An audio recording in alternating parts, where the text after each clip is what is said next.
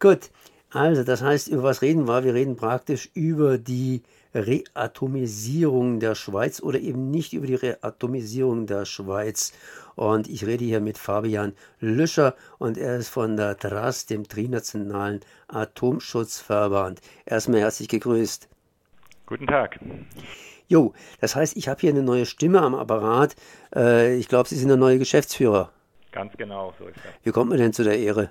Äh, naja, der TRAS hat sich sowieso ein bisschen äh, neu fokussiert nach der definitiven Stilllegung vom AKW Fessenheim und äh, hat natürlich jetzt auch einen Fokus auf die sehr alten AKW in der Schweiz, im deutschen Grenzbereich und auch im französischen Grenzbereich und daher macht es auch Sinn, dass man sich quasi äh, von der Geschäftsstelle her ähm, ja, ein bisschen zusammengeschlossen hat mit den bereits vorhandenen Organisationen in der Schweiz.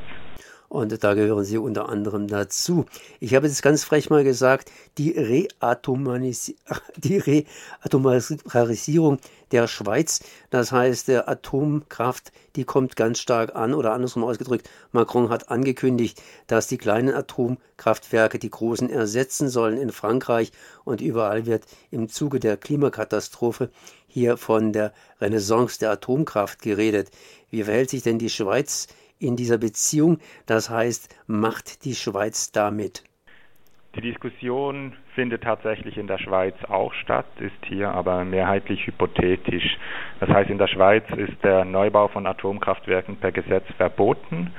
Ähm, heißt auch, wenn man einen Neubau planen möchte, müsste man zuerst das Gesetz ändern und dafür sind dann die Zeitfristen natürlich enorm. Außerdem haben sich jetzt alle drei großen Energieversorgungsunternehmen der Schweiz ähm, öffentlich sehr dezidiert dazu geäußert, dass ein Neubau eines AKW überhaupt nicht in Frage kommt, weil das einfach wirtschaftlich keinen Sinn macht.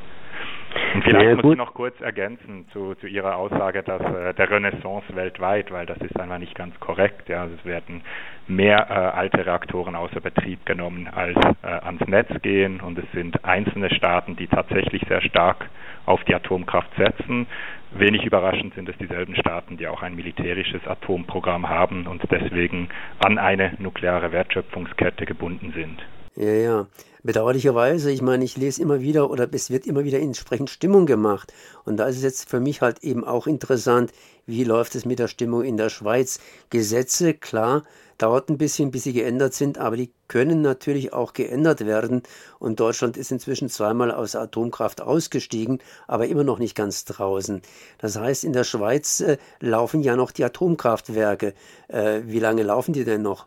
Das ist das äh, genau das große Problem und Sie stellen genau die richtige Frage diesbezüglich, weil die ganze Diskussion auch um mögliche Neubauprojekte in der Schweiz ist äh, unseres Erachtens eher eine, eine hypothetische Debatte, die aber darauf abzielt, den Langzeitbetrieb, den verlängerten Betrieb der bestehenden AKW äh, zu legitimieren und zu normalisieren.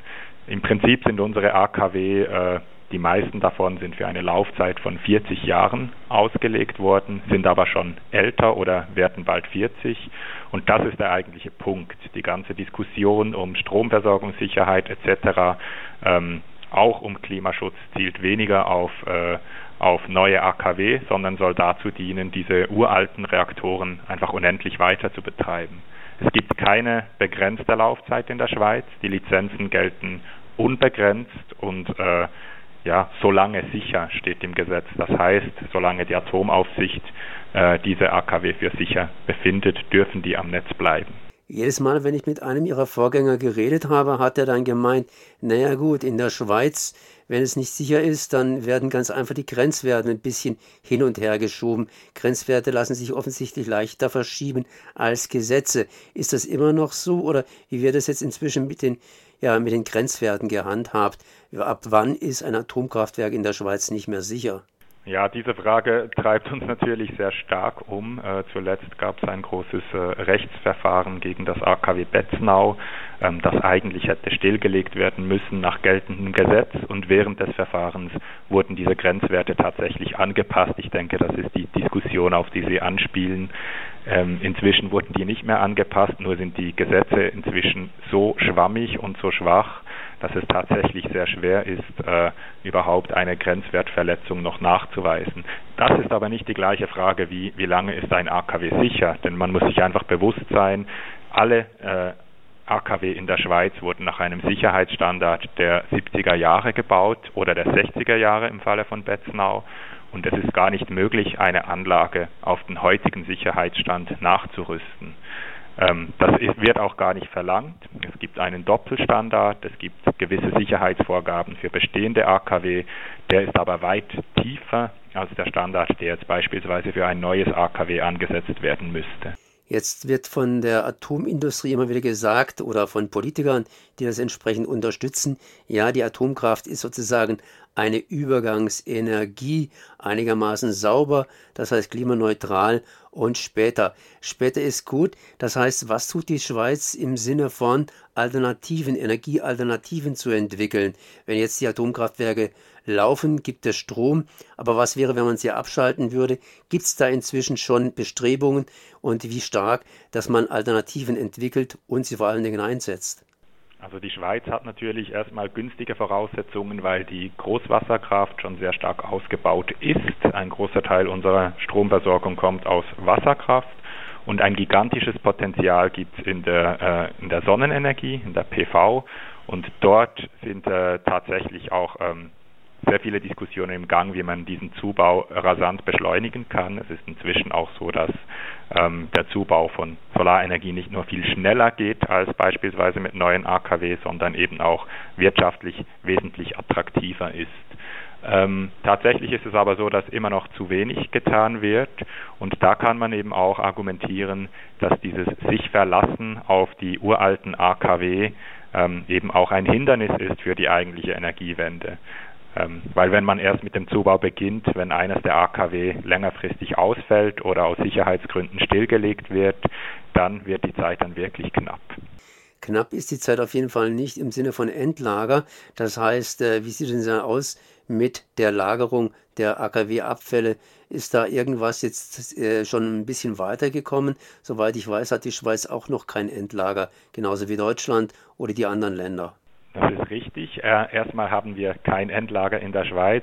Vielleicht kann man sagen, das Verfahren ist ein bisschen weiter fortgeschritten als in Deutschland. Nächstes Jahr soll ein Standort bekannt gegeben werden für ein geologisches Tiefenlager und äh, das dürfte durchaus wiederum sehr nahe an der deutschen Grenze zu liegen kommen. Es ist noch nicht ganz klar, wo das genau sein wird, aber das Konzept steht mehr oder weniger fest. Nur dieses Konzept ist auch alles andere als einfach ähm, eine Goldrandlösung. Man hat sich auf dieses Verfahren eingelassen und ist aber nicht länger bereit, jetzt Alternativen zu diskutieren. Es muss jetzt einfach nach diesem Konzept gearbeitet werden, obwohl mehr als fragwürdig ist, äh, ob dadurch die Sicherheit und die Wirtschaftlichkeit äh, eines solchen Tiefenlagers über den benötigten Zeitraum gewährleistet werden kann. Wie Sie wissen, äh, müssen hochradioaktive Abfälle bis zu einer Million Jahre sicher verwahrt werden. Und ähm, ob dieses Konzept, das in der Schweiz im Moment vorangetrieben wird, das tatsächlich leisten kann, ist, äh, wird von verschiedener Seite immer wieder auch bezweifelt.